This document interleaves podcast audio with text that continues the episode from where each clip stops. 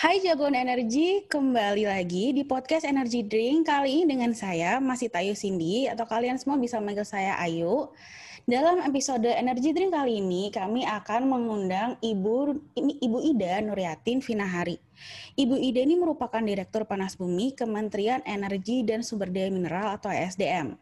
Selamat datang Ibu Ida. Terima kasih sekali telah menerima undangan kami untuk hadir di podcast Energy Drink di tengah kesibukannya, Bu. Ya, nah. terima kasih. Terima kasih kepada Purnomo Yusgiantor Center yang telah memberi kesempatan kepada saya untuk uh, ada di acara podcast Energi Drink. Terima kasih. Ya, Bu, sama-sama. Nah, dari background beliau saja ini sudah jelas ya kira-kira topik apa yang akan kita bahas dalam episode podcast kali ini, yaitu panas bumi atau geotermal. Oke, langsung saja. Mungkin masih banyak yang belum terlalu mengenal mengenai sebenarnya apa itu panas bumi atau geotermal. Nah, ini langsung kita mulai aja pembahasannya. Kita mulai pertanyaan dari yang paling dasar dulu ya, Bu. Jadi supaya nanti semua pendengar ini satu frame. Jadi, apa sih Bu yang sebenarnya dimaksud dengan panas bumi atau geotermal ini? Dan kemudian, apa kelebihan sumber energi panas bumi ini jika kita bandingkan dengan jenis energi lainnya, Bu? Ya, terima kasih atas pertanyaannya. Energi panas bumi adalah sumber energi panas yang terkandung di dalam air panas, uap air, serta batuan bersama dengan mineral ikutan dan juga gas lainnya yang secara genetik tidak dapat dipisahkan dalam suatu sistem panas bumi. Jadi energi panas yang terkandung di dalam perut bumi dan pada umumnya berasosiasi dengan keberadaan gunung api, di mana air yang bersumber di antaranya dari air hujan akan meresap ke dalam batuan di dalam tanah hingga mencapai batuan reservoir yang umumnya pada kedalaman 2000 meter atau 2 km. Air ini kemudian terpanaskan oleh magma yang menjadi sumber panas utama sehingga berubah menjadi air panas atau uap panas. Itulah yang energi panas bumi. Nah, kemudian apa sih kelebihan dari sumber energi panas bumi ini gitu ya dibandingkan dengan jenis energi lainnya? Energi panas bumi itu merupakan uh, sumber energi bersih, ramah lingkungan dan juga terbarukan.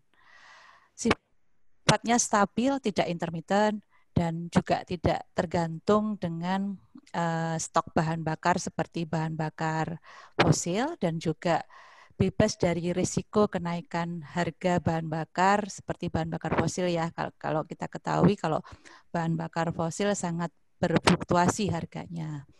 Kemudian tidak tergantung dari cuaca maupun ketersediaan fasilitas pengangkutan dan bongkar muat dalam pasokan bahan bakar karena memang ngambilnya di dalam uh, bumi uh, di, uh, ngambil energinya itu melalui pengeboran dan juga untuk energi panas bumi ini tidak memerlukan lahan yang luas dibandingkan energi terbarukan lainnya. Itu mungkin kelebihannya dari energi panas bumi.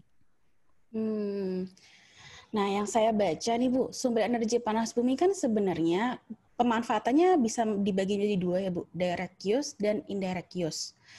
Nah, apakah kita tuh sudah ada peraturan yang mengatur kedua jenis pemanfaatan panas bumi ini? Karena kan sangat berbeda, Bu. Dan kalau uh, saya sendiri sebenarnya lebih sering mendengar panas bumi sebagai sumber listrik, tapi untuk penggunaan direct use itu masih jarang sekali uh, saya dengar itu apakah memang di Indonesia masih seperti itu atau atau memang saya aja Bu yang memang masih jarang mendengar untuk penggunaan direct use di Indonesia ini Bu? Ya. Oke, untuk uh, pemanfaatan panas bumi memang ada dua ya pemanfaatannya uh, secara tidak langsung dan secara langsung. Nah, kalau secara tidak langsung itu dimanfaatkan untuk pembangkit listrik. Nah, kalau yang pemanfaatan langsung dimanfaatkan misalnya untuk pemandian air panas dan sebagainya. Nah, uh, kita ini sudah punya undang-undang panas bumi, Undang-Undang Nomor 21 Tahun 2014 yang merupakan landasan hukum utama di dalam pengembangan panas bumi di Indonesia. Di dalam hal pemanfaatan energi panas bumi untuk pembangkit listrik, uh, regulasinya lebih detail dijelaskan ada peraturan pemerintah nomor 7 tahun 2017 tentang panas bumi untuk pemanfaatan tidak langsung yang tadi saya sampaikan untuk pembangkit listrik. Kemudian uh, adik-adik dan juga teman-teman semua ber, uh, sering mendengar ya uh, kita punya undang-undang yang terbaru Undang-Undang Cipta Kerja gitu ya. ya. Pada saat ini kita kan sudah punya Undang-Undang Nomor 11 Tahun 2020 tentang Cipta Kerja di mana di dalamnya itu juga mengatur perubahan beberapa pasal yang terkait dengan panas bumi. Jadi undang-undang yang uh, nomor 21 2014 itu ada sebagian pasal-pasalnya yang memang direvisi di dalam Undang-Undang Cipta Kerja untuk pemanfaatan tidak langsung ini yang sebelumnya uh, tertuang di dalam Undang-Undang 21 2014 di mana uh, apa ya revisinya itu hanya terkait dengan perubahan nomenklatur dari yang pertama izin panas bumi kita katakan IPB menjadi perizinan berusaha di bidang panas bumi itu yang terkait dengan uh, pembangkit tenaga listrik ya yang pemanfaatan tidak langsungnya.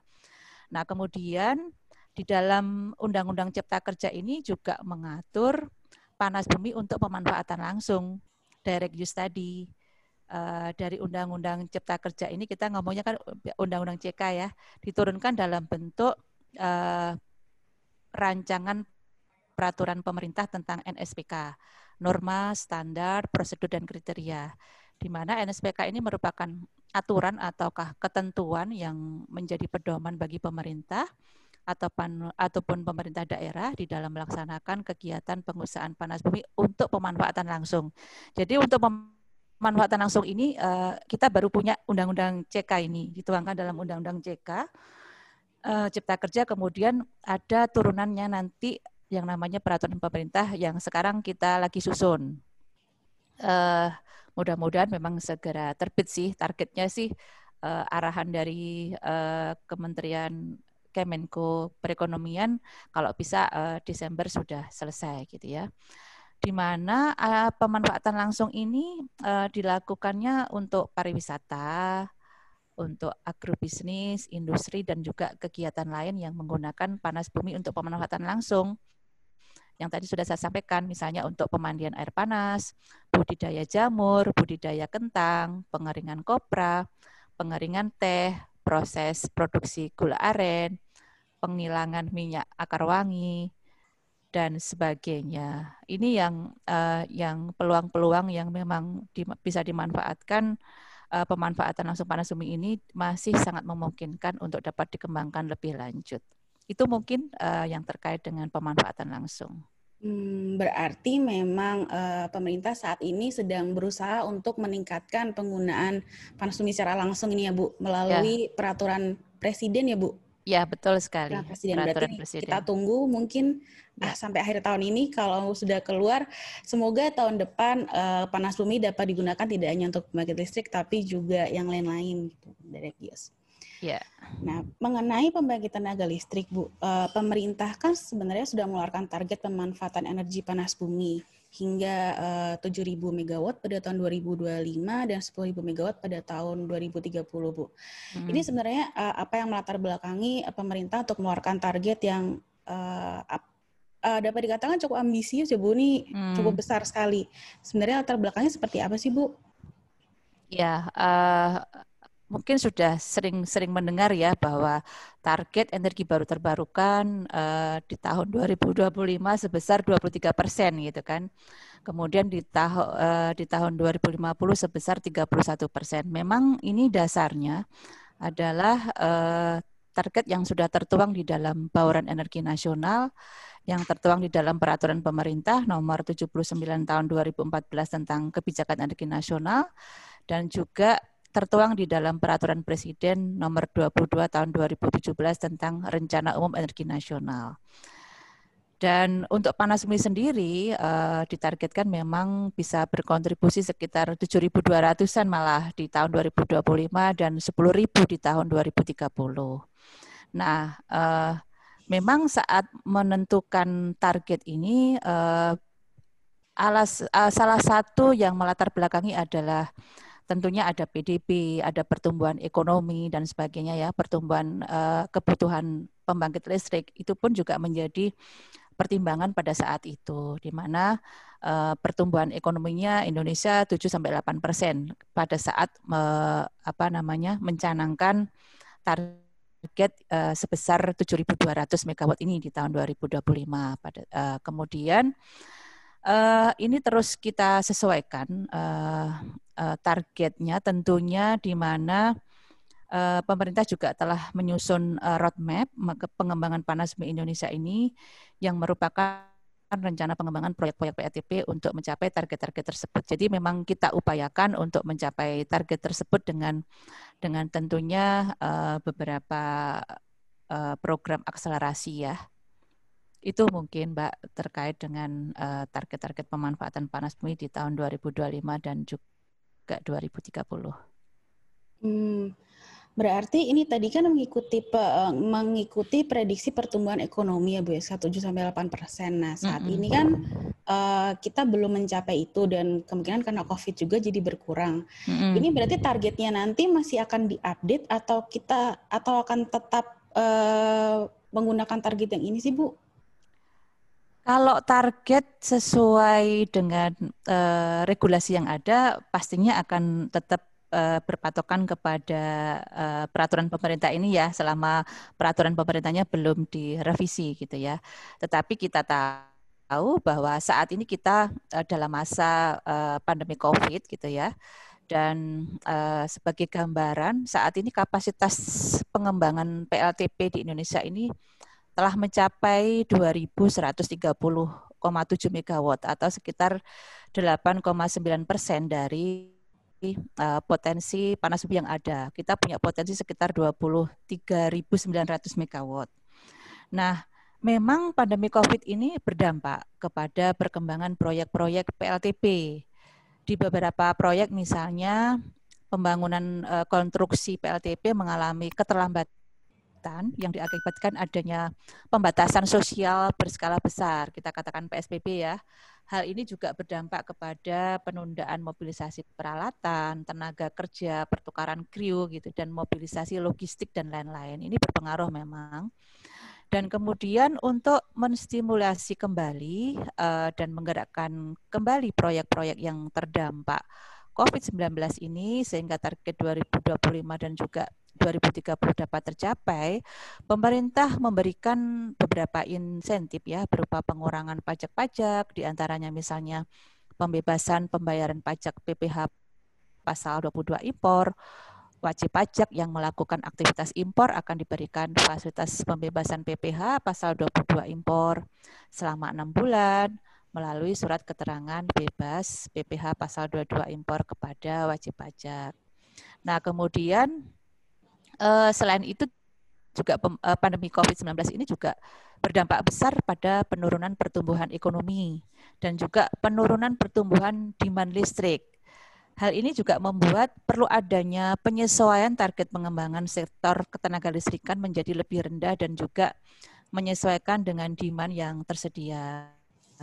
Oleh karena itu, roadmap pengembangan panas bumi di Indonesia ini memproyeksikan bahwa target pengembangan PLTP uh, eh, sebesar 3.576 megawatt di tahun 2025, 7.780 megawatt di tahun 2030, 9.300 megawatt di tahun 2035 dan 10.000 megawatt di tahun 2040.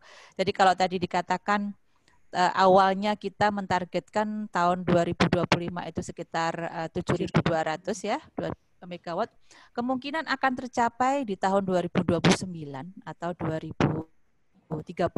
Ini 2030 targetnya 7.780 megawatt. Itu gambarannya. Itu berdasarkan roadmap uh, gas uh, maaf, roadmap panas panas bumi tadi ya, Bu ya? Iya, betul. Itu sudah memperhitungkan Covid ini ya, Bu? Sudah, sudah, sudah oh, memper, okay. uh, memperhitungkan proyek-proyek project yang sekarang lagi berjalan uh, kita kita apa ya update serealistis mungkin gitu. Hmm, tapi untuk proyek yang um, sudah berjalan atau sedang sudah uh, dalam tahap PPA, apakah ada yang di kemungkinan di cancel bu akibat COVID atau semuanya hanya delay saja? Di cancel sih enggak, mungkin delay ya, delay, uh, delay. Misalnya rencana investasi di tahun 2020 gitu. Karena ada pandemi COVID uh, tidak bisa uh, melakukan menurunkan investasinya. Mereka me, apa ya uh, yang awalnya direncanakan di tahun 2020 akan dilakukan di tahun 2021 itu beberapa proyek dilakukan seperti itu. Hmm. Nah, kalau uh, tadi kan berarti beberapa tantangan akibat ada COVID ini, Bu. Sekarang kalau misalnya tantangan secara general, Bu, sebenarnya uh, permasalahan yang sering paling sering dihadapi dari pengembangan panas bumi itu apa ya, Bu? Dari selama Ibu menjabat atau pengalaman-pengalaman sebelumnya? Ya, uh, jadi memang uh, pengembangan panas bumi ini meskipun kita punya punya banyak banget sumber daya gitu ya. Tetapi memang ternyata tidak tidak mudah gitu untuk mengembangkannya. Karena apa? Karena memang uh, kita banyak sekali uh, challenge-nya gitu, tantangan di dalam pengembangan panas bumi di Indonesia itu. Yang pertama uh, area prospek panas bumi berada pada prospek kawasan hutan konservasi dan kawasan tropical rainforest heritage of Sumatera kita ketahui bahwa uh, di kawasan hutan konservasi itu tidak semua area panas bumi boleh dikembangkan di situ di area kon, uh, hutan konservasi. Hanya di zona pemanfaatan yang bisa dimanfaatkan untuk uh, pengembangan uh, panas bumi gitu ya. Itu yang pertama. Kemudian dari sumber daya panas bumi yang ada khususnya di wilayah Sumatera kita tuh punya sumber daya sekitar 9 ribuan megawatt di Sumatera itu dan 25 persennya berada di kawasan Tropical Rainforest Heritage of Sumatera, di mana kita uh, ini kan uh, apa namanya Indonesia termasuk uh, di kawasan Tropical Rainforest Heritage of Sumatera ini dan di dalam aturan UNESCO-nya tidak boleh saat ini mengembangkan panas bumi di kawasan TRHS ini Tropical Rainforest Heritage of Sumatera itu karena dianggap panas bumi adalah uh, pertambangan sehingga memang uh, tidak tidak tidak diperbolehkan. Tetapi memang uh, kita sedang melakukan penyelesaian juga untuk isu pengembangan proyek PLTP di kawasan TRHS ini dan baru mencapai kesepakatan internal pemerintah kita di Februari 2020. Kemudian juga itu yang pertama, yang kedua ketidaksesuaian nih antara cadangan panas bumi dengan perencanaan pengembangan yang disertai dengan keterbatasan demand kelistrikan di wilayah setempat. Sebagai contoh, kita ini punya sumber daya panas bumi yang sangat luar biasa, khususnya di NTT, khususnya lagi di Pulau Flores ya. Pulau Flores itu dari ujung timur sampai ujung barat, punya sumber daya panas bumi di setiap areanya. Di, uh, sekitar 900-an megawatt lah ya uh, sumber daya di sana. Tetapi dari sisi rencana pengembangan dan juga uh, demand kelistrikan yang ada di sana, uh, kemungkinan tidak butuh sampai 9.000 mega, 900 megawatt itu yang dibutuhkan hanya sekitar 100 megawatt karena memang masih ada keterbatasan dari sisi uh, demandnya. Nah ini juga juga mengakibatkan juga uh, apa istilahnya tantangan juga di dalam pengembangan panas bumi ini. Kemudian pertumbuhan uh, ekonomi dan juga perkembangan kebutuhan listrik serta progres uh, pengembangan infrastruktur ketekanan listrikan lebih rendah dari perkiraan RUPTL PT PLN. Jadi pandemi Covid ini juga menyebabkan penurunan pertumbuhan ekonomi dan juga demand listrik yang sangat signifikan. Kemudian eh, tantangan berikutnya adalah sulitnya mendapatkan pendanaan terutama pada tahap awal, tahap eksplorasi, di mana pada tahap awal pengembangan proyek itu, proyek PLTP ini masih memiliki risiko pengembangan yang sangat tinggi. Hal ini membuat proyek PLTP itu sulit mendapatkan pendanaan dari lembaga keuangan. Jadi risiko di awal itulah yang memang biasanya ditanggung sendiri oleh pengembang dan mereka si uh, lender itu biasanya akan memberikan pendanaan setelah mereka uh, si pengembang ini melakukan tahapan eksplorasi. Nah, inilah juga salah satu tantangan di dalam pengembangan panas bumi. Kemudian juga adanya isu sosial tidak jarang terjadi ya, jarang ter, apa uh, tidak jarang menjadi tantangan pengembangan panas bumi di Indonesia. Karena apa? Hampir seluruhnya yang pengembang-pengembang uh, lakukan ya pada saat di awal proyek hampir semua yang dilakukan uh, kita bahwa pengembangan panas bumi itu pasti akan melalui yang namanya uh, isu sosial ini. Kita bisa bisa memaklumi itu karena apa? Karena memang panas bumi ini berada uh, jauh di gunung-gunung gitu ya, di pelosok-pelosok yang memang uh, tentunya masyarakat di wilayah sana pasti ya uh, tidak memahami apa itu panas bumi dan mereka selalu mengkhawatirkan kalau terjadi bor terus kalau uh, misalnya ngebornya nggak dapat fluida panas buminya kalau gagal kalau seperti lumpur lapindo gimana gitu itu yang selalu dikhawatirkan oleh masyarakat sekitar dan itu wajar banget terjadi itu kira-kira gambarannya terkait dengan tantangan di dalam pengembangan panas bumi. Berarti kalau boleh saya uh, rangkum Bu, yang pertama itu sering kali terbentur dengan masalah environment. Hmm. Uh, kemudian demand yang mungkin tidak uh, apa namanya tidak sebanding dengan supply-nya ya Bu, karena kan panas bumi cenderung in situ, yeah. tidak bisa diekspor gitu. Kemudian masalah pendanaan, yang terakhir masalah sosial Bu. Hmm. Uh, untuk environment ini uh, bukannya panas bumi itu dikeluarkan dari aktif dari definisi sebagai salah satu aktivitas pertambangan ya Bu? Betul betul. Secara undang-undang sudah itu ya. Tetapi memang pada saat uh, Indonesia uh, masuk di dalam uh, kawasan itu ya TRHS memang itu kan tahun 2004 ya 2004 kita sudah masuk di situ di mana di dalam aturan UNESCO-nya itu masih me menyatakan bahwa panas bumi merupakan uh, pertambangan gitu ya. Sementara undang-undang kita di Undang-Undang 21 2014 ya tidak uh, tidak mengatakan bahwa uh, panas bumi merupakan uh, pertambangan. Itu itu itu itu hmm. yang terjadi. Jadi ada semacam perbedaan antara peraturan kita dengan UNESCO ini. Iya betul. Uh, berarti sekarang kita sedang melakukan negosiasi bu atau ya, ya sudah kita uh, tunduk kepada aturan UNESCO itu bu untuk yang iya. permasalahan yeah. environment.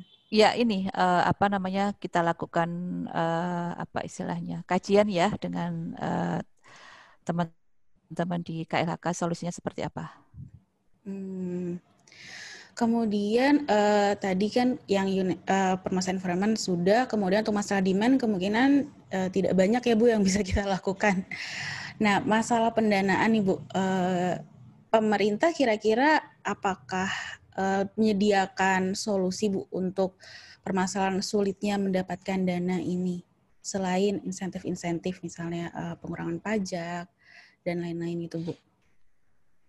Ya, uh, salah satu program akselerasi pengembangan panas bumi uh, yang kita tahu bahwa tadi sudah saya sampaikan bahwa isunya kan uh, isu pendanaan di tahap awal gitu ya, sulitnya mendapatkan pendanaan. Nah, kemudian kenapa sulit mendapatkan pendanaan karena risiko, risiko di tahap awal memang sangat tinggi. Artinya orang melakukan pengeboran panas bumi bisa dapat fluida bisa enggak gitu kan ininya. Nah, kemudian upaya-upaya apa, akselerasi apa yang dilakukan oleh pemerintah gitu ya. Pemerintah eh, mencoba untuk eh, mengambil sebagian risiko itu. Jadi mengambil risiko bersama-sama gitu ya. Di mana eh, pemerintah melakukan eh, mempunyai program program uh, eksplorasi panas bumi oleh pemerintah yang didanai menggunakan APBN.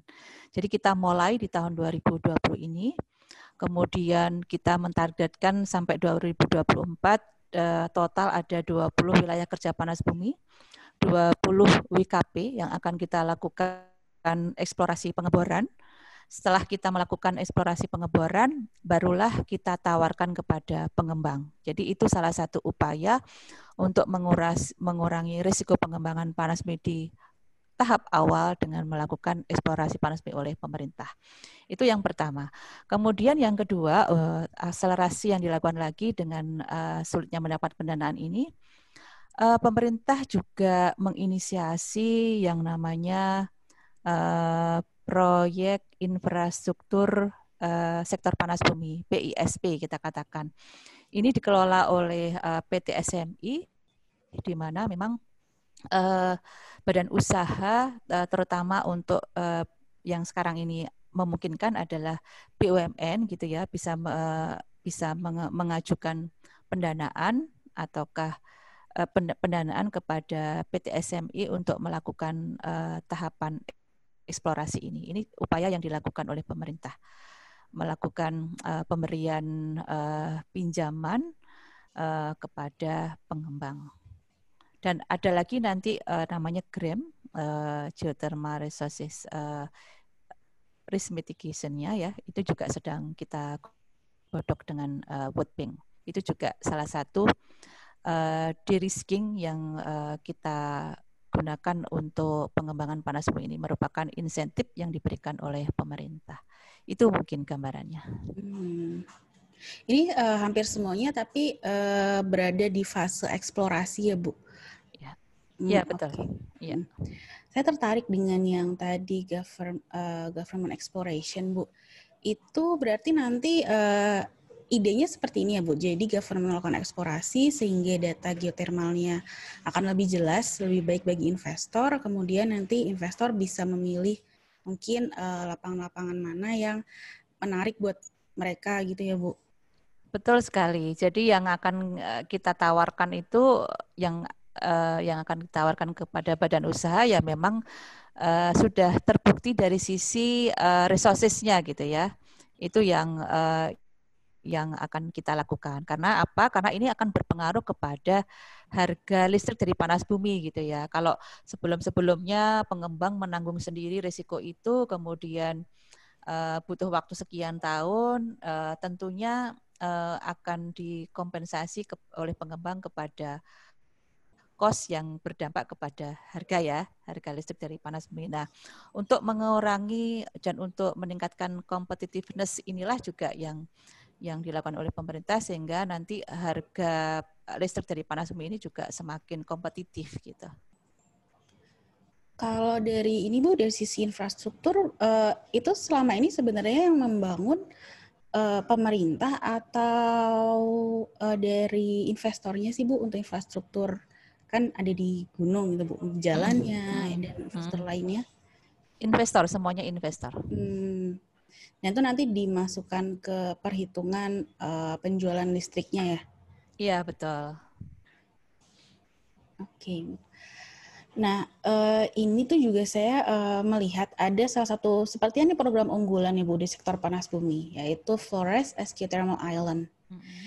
Ini apakah nantinya pengembangan panas bumi ke depan itu difokuskan ke Indonesia bagian timur, Bu?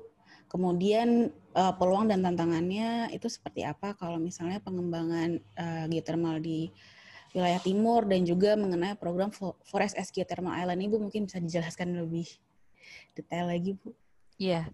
Jadi memang uh, apa namanya kita ini banyak banget punya sumber daya panas bumi ini yang terbesar ada di uh, Sumatera dan Jawa, kemudian diikuti oleh NTT. NTT dan kemudian uh, Sulawesi ya gitu ya. Dan sekarang ini yang beroperasi uh, sebagian besar memang berada di Jawa dan Sumatera.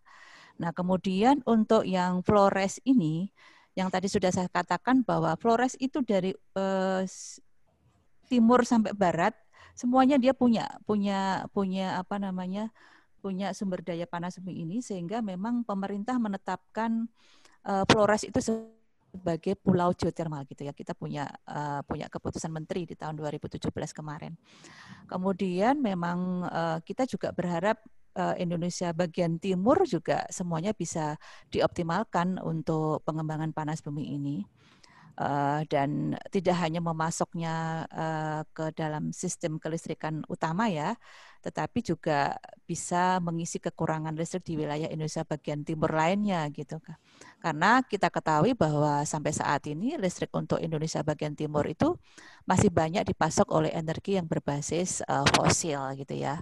Ini juga uh, juga kenyataannya seperti itu. Jadi mimpinya sih uh, kita tahu ya kalau di Iceland tuh kan hampir seluruhnya menggunakan geothermal gitu kan. Nah mimpinya di Flores nantinya suatu saat ya semuanya bisa di uh, digenerate dari uh, sumber daya geothermal ini. Nah untuk saat ini pemerintah memang sedang menyusun master plan Flores Geothermal Island untuk kebutuhan energi suplai dan juga energi demandnya sehingga dapat mengetahui kebutuhan dan juga menentukan arah pengembangannya untuk menjadikan panas bumi sebagai baseload uh, khususnya di uh, Flores. Itu Mbak, Mbak hmm. ini. Berarti Mimpinya apakah ya? sudah ada apakah sudah ada kira-kira rencana nih mau akan dikembangkan kapan gitu Bu atau semuanya masih dalam perhitungan Bu untuk program? Uh, kalau Flores Geothermal Island ini sudah mulai ya. Jadi sudah oh, ada beberapa beberapa pengembang yang sedang uh, sedang mengerjakan proyeknya sekarang ini hmm. yang sudah ada di uh, Sokoria ya proyek Sokoria kemudian PT PLN juga sudah punya di Flores itu uh, PLTP di sana tapi juga memang akan dikembangkan lebih jauh lagi. Hmm. Nah uh, selanjutnya Bu um, untuk khususnya nih untuk uh, panas bumi ya Bu, seberapa besar sih Bu urgensi adanya RUU EBT Bu untuk meningkatkan uh, investasi di panas bumi ini Bu menurut Ibu Ida? Oh, kalau RUU EBT mungkin nantinya tidak akan mengatur urusan panas bumi lagi ya. Jadi kalau panas bumi itu kan sudah punya undang-undang sendiri, Undang-Undang 21 hmm. 2014. Kemudian kita sudah punya Undang-Undang uh, Cipta Kerja. Jadi untuk panas bumi seluruhnya sudah di, terakomodir di dalam Undang-Undang 21 2014 dan juga uh, Undang-Undang Cipta Kerja gitu ya. Tetapi untuk meningkatkan investasi di sektor panas bumi ini saat ini justru kita punya uh, punya rancangan peraturan presiden yang terkait harga pembelian tenaga hmm. listrik oleh PT PLN ya untuk uh, seluruh pembangkit listrik dari energi terbarukan. Jadi memang uh, apa rancangan peraturan presiden ini uh, untuk mengatur seluruh harga pembelian tenaga listrik oleh PLN tidak hanya untuk panas bumi tetapi untuk uh, energi terbarukan lainnya seperti uh, solar PV, kemudian angin, juga uh, biomasa, biogas dan sebagainya. Di mana uh, beberapa poin penting yang diatur di dalam peraturan presiden itu harga listriknya uh, yang wajar dan juga terjangkau. Kemudian perjanjian jual beli listrik dengan PLN yang menarik dan bankable tentunya. Skema pengadaan proyek-proyek uh, EBT-nya yang transparan, adil dan juga bankable. Kemudian uh, kuota pengembangan EBT-nya per tahun yang ditetapkan oleh Menteri SDM dengan mengacu kepada target RUEN, kemudian ada beberapa insentif dan kompensasi yang diberikan oleh pemerintah untuk pengembangan proyek energi terbarukan ini, dan juga ada dukungan eh, berbagai kementerian dan lembaga untuk pengembangan energi terbarukan. Jadi besar harapan kami uh, agar peraturan presiden uh, ini memang dapat meningkatkan investasi di sektor panas bumi sehingga pengembangan panas bumi uh, di Indonesia dapat uh, dilakukan secara lebih menarik, kompetitif dan juga berkelanjutan tentunya. Oh, jadi RUWBT ini malah tidak terlalu akan berpengaruh kepada panas bumi ya, Bu? Hmm. Uh, karena memang uh, kita sudah punya undang-undang tersendiri. Memang untuk renewable yang lain belum ada undang-undang khususnya gitu ya. Gitu. Nah mengenai tadi perpres harga EBT Bu, uh, ini juga saya baru kemarin atau kemarin lusa gitu membaca berita bahwa perpres tersebut sudah sampai ke tangan presiden. Kira-kira ada hint nggak sih Bu? Kira ini kapan sih nanti diterbitkannya? Apakah akhir tahun ini atau gimana dan kemudian ada sedikit bocoran mengenai perubahannya dari yang dulu ke sekarang nggak sih Bu? Ya, uh, kalau terkait harga harga jual beli listrik ini, memang benar sudah disampaikan kepada uh, Presiden ya untuk rancangan perpresnya diharapkan memang tahun ini bisa bisa terbit uh, untuk perpres uh, harga listrik dari pembangkit listrik energi terbarukan ini. Hmm, apa ini masih nanti kita masih menggunakan fit in tarif atau ada kemungkinan bisa auction gitu ya bu dari si? Uh, uh, kalau khusus untuk uh, ngomongin panas bumi aja ya, oh, untuk iya, panas boleh. panas bumi ini uh, kalau dari sisi aturan aturan air perpresnya kalau memang ada macam-macam ya, ada fit in tarif, ada harga patokan tertinggi dan juga harga kesepakatan. Nah, untuk panas bumi menggunakan harga patokan tertinggi gitu ya. Terus yang membedakan dengan peraturan yang lama apa sih gitu ya? Peraturan yang lama kita eh, kita punya yang namanya Peraturan Menteri ESDM eh, nomor 50 tahun 2017 di mana eh, harga listriknya berdasarkan BPP. BPP wilayah maupun BPP nasional. Nah, ini yang membedakan dengan uh, peraturan presiden yang sekarang yang yang kita usulkan. Berarti nanti uh, yang baru ini tidak berdasarkan BPP regional lagi ya, Bu? Betul, betul. Berdasar, uh, namun berdasarkan batas atas tadi. Iya, betul. Untuk hmm. khusus untuk panas bumi ya. Oke. Okay. Kalau beda kapasitas akan ada perbedaan lagi nggak, Bu? Atau sama saja? Ada, ada juga, ada juga uh, apa namanya beda untuk kapasitas kecil tentunya lebih uh, tinggi ya uh, harganya. Dan Kan kalau yang tahun 2020 kemarin uh, dari peraturan 50 tahun 2017 ada sedikit perubahan mengenai yang dari BOOT menjadi BOO, Bu. Nah, untuk yang baru ini apakah tetap akan BOO atau berubah lagi, Bu? Kita nggak mengatur BOO ataukah BOOT ya di dalam oh. aturan yang sekarang. Oh, begitu. Oke, baik. Um, waktunya sudah udah mau habis ini, jadi terima kasih banyak Bu Ida uh, atas waktunya. Semoga nanti panas bumi ke depannya penggunaan dapat dimaksimalkan potensinya, mengingat Indonesia memang memiliki potensi yang sangat besar di dunia. Amat sangat disayangkan nanti jika uh, potensi yang besar itu tidak dapat dimanfaatkan dengan baik. Tadi juga kita sudah membahas uh, berbagai permasalahan utama pengembangan panas bumi, yaitu mulai dari lingkungan, kemudian uh, distribusi antara demand dan supply yang kemungkinan tidak sinkron karena memang geothermal itu sifatnya in situ, tidak bisa dibawa ke mana-mana, sulit untuk diekspor ke mana-mana. Kemudian ada permasalahan finansial dan yang terakhir juga masalah sosial. Hal ini menunjukkan bahwa tidak hanya pemerintah sebenarnya harus berperan, tapi kita juga semua harus sebenarnya ikut andil dalam pengembangan potensi panas bumi ini bisa melalui pengembangan teknologi, peningkatan kualitas SDM, dan juga kampanye-kampanye energi bersih. Nah, Jagoan Energi, sekian podcast episode kali ini. Jangan lupa untuk ikuti terus podcast kami karena tiap bulan dan bahkan tiap minggu kami akan selalu ada update mengenai berita-berita dan juga isu sektor energi. Setiap Sabtu kami juga akan memberikan isu-isu energi selama satu minggu terakhir dalam program Energi 24/7. Jadi buat kalian yang malas baca tapi mau selalu update uh, tentang sektor energi bisa sering-sering cek podcast kita. Untuk update kegiatan PYC gampang, tinggal follow sosial media kita, bisa Instagram, Facebook, LinkedIn, kita deh semua. Dan thank you semua buat yang sudah mendengarkan sampai akhir. And see you on the next podcast. Dadah.